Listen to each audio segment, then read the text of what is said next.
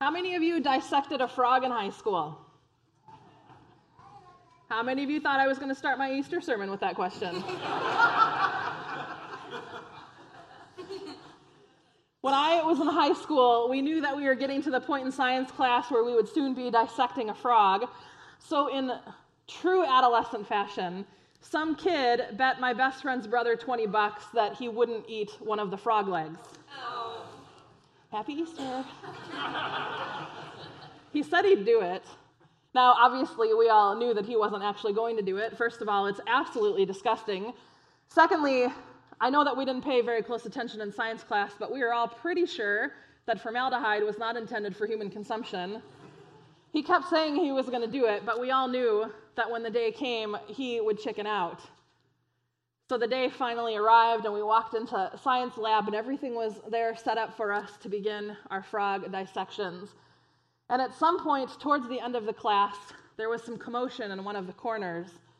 And I turned around, figuring everyone was giving Dave a hard time for not following up on his bet. Nope. The commotion was because he did it. He ate the frog leg, the entire frog leg, formaldehyde and all. Of course, everyone went nuts. Aside from being completely grossed out, no one actually believed that he would do it. But what was his response? I said I would. so I can't really give him points for his intelligence, but I will give him credit for his integrity. He was going to do what he said he was going to do, and he did it. So, specifics aside, so put the frog leg if you can, put the frog leg aside. That doesn't happen a whole lot in our culture anymore. We don't always expect people to do what they say that they are going to do because so many of us have failed to live that way. I know that many of you could probably rightfully speak of a time in our society when your word was your bond, when integrity was the rule, not the exception, when people said they were going to do something, there was a time when someone's word was as good as a contract. Regardless of whether or not that was your experience at some point in your life, it is certainly, unfortunately, not the norm for us today. Finding somebody with deep integrity has become the exception, not the norm. We hope that people mean what they say and say what they mean, but sadly, we have learned not to count on others to follow through all of the time. And so when people say they are going to do something and then they do it, we might find ourselves a little surprised. Which leads us to our story for this morning. Even if you got dragged here this morning against your will, or you're solely here out of familial obligation, my guess is that you maybe have heard at least a basic piece of the Easter story before. Jesus was a teacher. Some people believed that that is all that he was, others believed that he was the long awaited Messiah. He performed miracles, he healed people, and he preached about how we should live and love in this world. Last Sunday, we celebrated Palm Sunday, which was the day that Jesus entered Jerusalem for the last time. And we talked about the reality that even those who had been following him for all of these years were disappointed that he didn't come into Jerusalem as the powerful militaristic leader that they wanted, but that he came in humbly and riding on a donkey, which in their culture was a symbol of peace. They didn't want peace, they wanted a king who was going to conquer the oppressive hands of the Roman government. Though Jesus' presence wasn't what they wanted or what they thought it would be, his presence did create an uprising of sorts against the Roman government. And just five days after the Palm Sunday parade was thrown, there was a parade of a very different kind as people lined the streets to watch a bloody, unbeaten Jesus carry a cross all the way to Golgotha. And then, right before their eyes, he died. Those who loved him watched the whole thing happen. They watched him lowered from the cross after his death. They wrapped him in linens and watched him as he was placed in a tomb, and a large stone was rolled in front of the entrance. And that was that. He died on Friday. Saturday, they all woke up, and I'm sure we're all hoping that it was just a nightmare, only to realize that all that had happened had really happened as they remembered it. And so Jesus was dead, and so was their hope. And if the story ended on Good Friday, that is where we would be this morning a people without hope, a people without a Savior. But that is not where the story ended, is it? We are here this morning because after the silence of Saturday came the celebration of Sunday. But the celebration wasn't immediate. It wasn't their immediate reaction to the empty tomb because they were a little confused. All four of the gospel accounts tell of the women going to Jesus' tomb first thing on Sunday morning. They were bringing oils and spices to anoint his body, which was a common practice at the time. When they arrived, according to Matthew's gospel, there was a violent earthquake. And an angel showed up and sat down on top of the stone that had been in front of the entrance that was now rolled off to the side. The guards were so freaked out that scripture says they were like dead men. So basically, the men passed out from fear as the women stood there, but that's a sermon for another day. Although I kind of do want to preach that one sometime, so stay tuned. The angel said to the women, Do not be afraid, for I know that you are looking for Jesus who was crucified. He is not here, for he is risen just as he said. Mark's account of this story says that after the women encountered the angel, they left the tomb trembling and bewildered. John's account of the story says that Mary Magdalene ran out of the tomb yelling, They have taken our Lord, and we don't know where they have put him. Now, this is my own twisted mind, I realize, but I just have this image of Jesus standing there like my friend's brother in high school half a frog leg hanging out of his mouth, saying, Of course I rose from the dead. I said that I would. I said I would. He is risen just as he said. If you have been here for any of our Lenten series, we started six weeks ago, way back at the beginning, at the very beginning, with the story of Adam and Eve. And we worked our way through most of the five covenants of the Old Testament.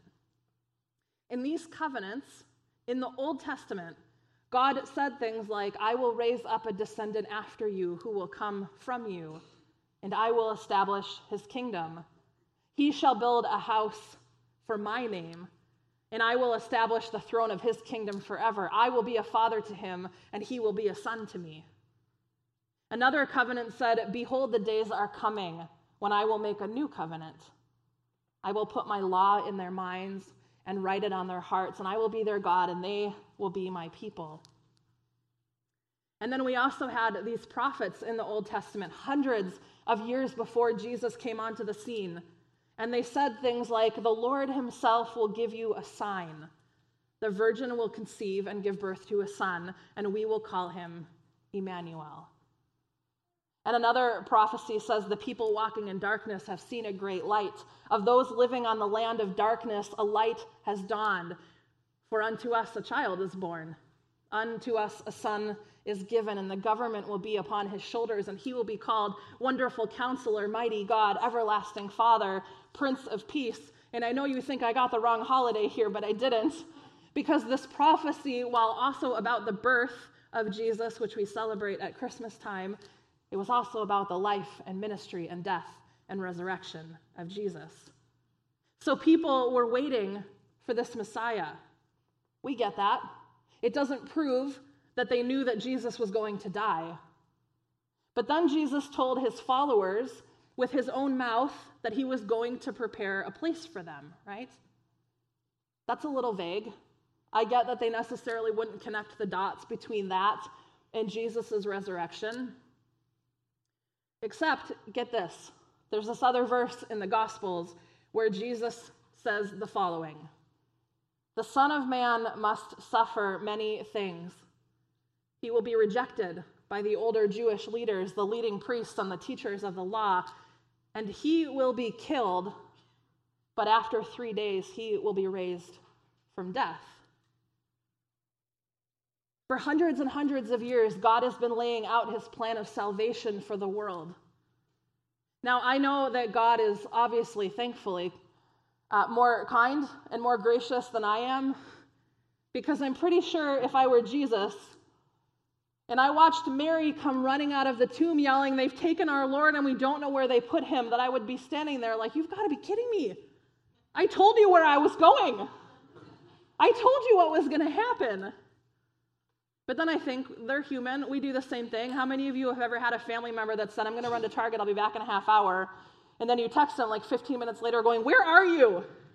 right? It's, it's kind of human nature to do that. And so maybe I need to give them the benefit of the doubt. And honestly, that piece doesn't really matter anyway because the point isn't about whether they remembered what Jesus said.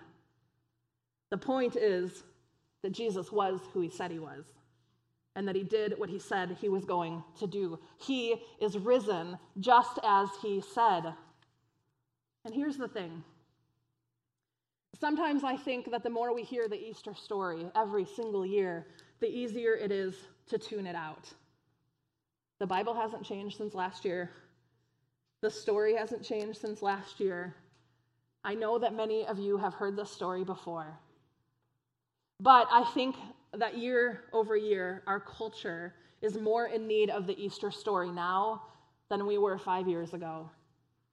When we have become a people who are used to being let down, when we are a society where integrity is now the exception and not the norm, where we can often no longer count on people doing what they say they are going to do, having a God who is exactly who he says he is, who does and will do exactly what he says he's going to do, it's a pretty big deal in this world. Because don't we all feel let down by so many things in this life? I mean, I know today is a day of celebration and it's beautiful and sunny and warm out, so maybe you don't feel that so much today. But in general, don't we often feel let down? Some of you feel let down by your marriages. We make marriage vows till death do us part, but only half of them, half of those vows are upheld. And then even with the marriages that are still together, so many people feel let down by their spouse and don't know how to tell them.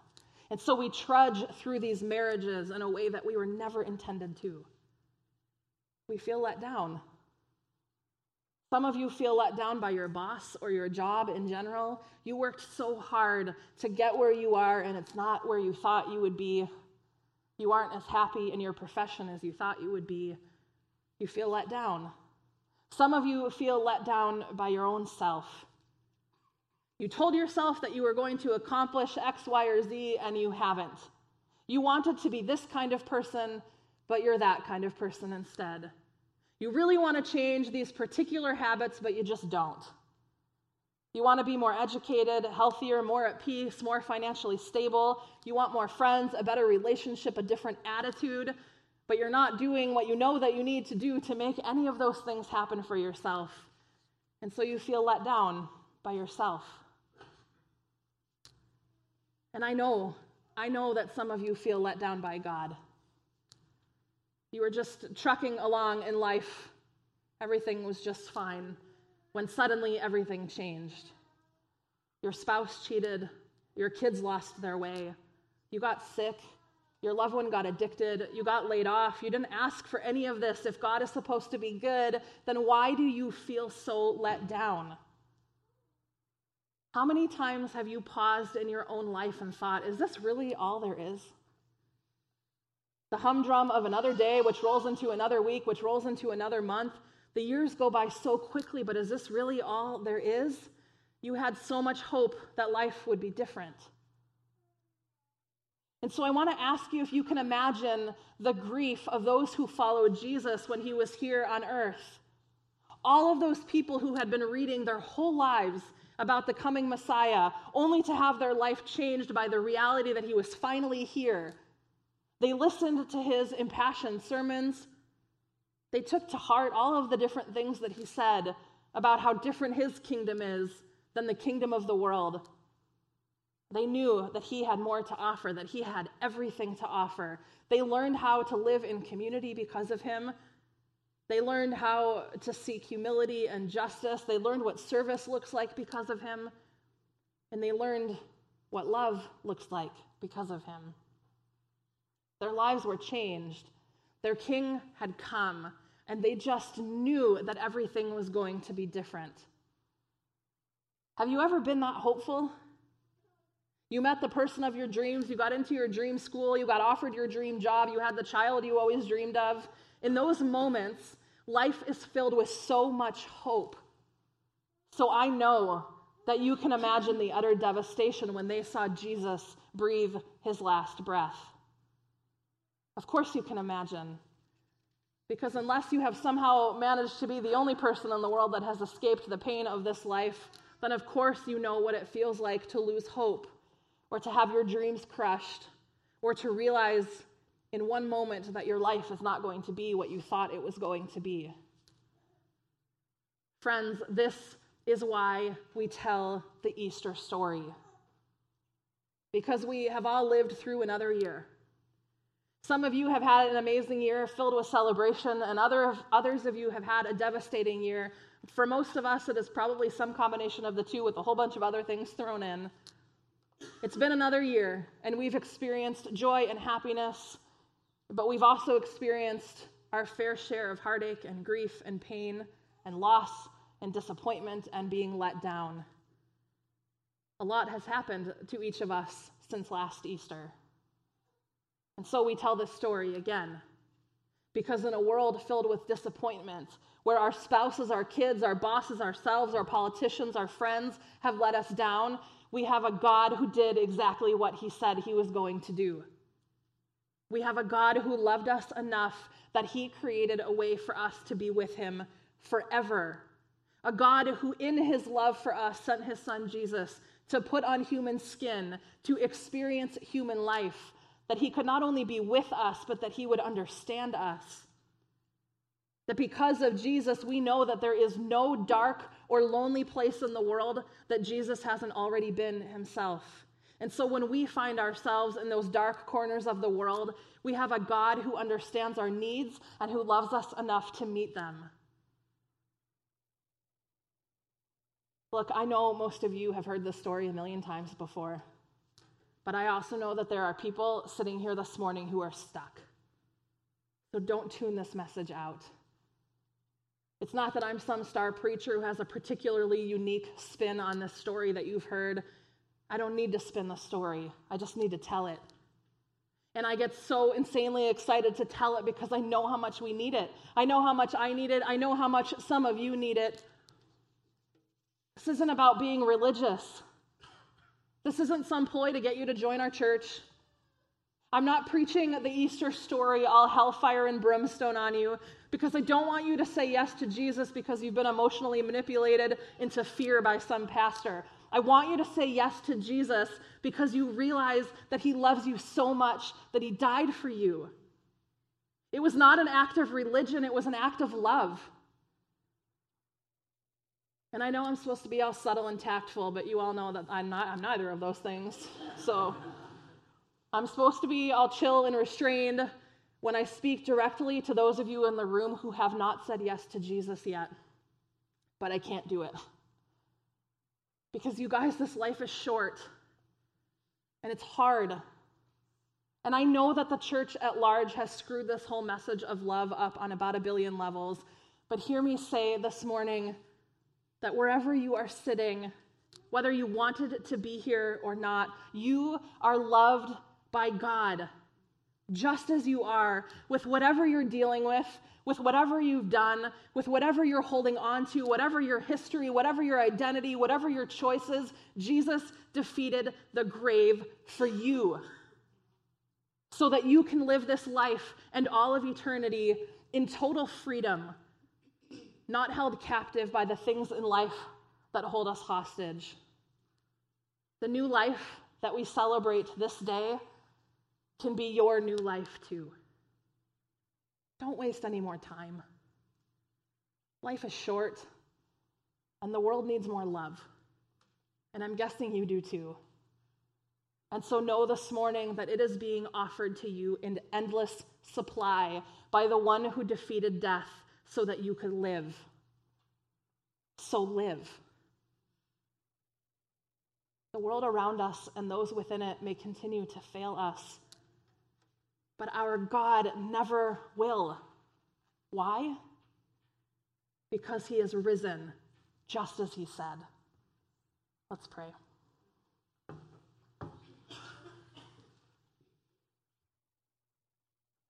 Lord, it is hard to give you thanks enough for this day. But I know, I know our human nature, and I know that it's going to be so easy to walk outside the doors of this church and to go back to our old life, to keep holding on to hurt and to keep holding on to bitterness, to keep holding on to all the things that we've done that we can't let go of. Lord, I pray that in this moment you would break us free. God, I pray for anybody in this room who has not yet said yes to you.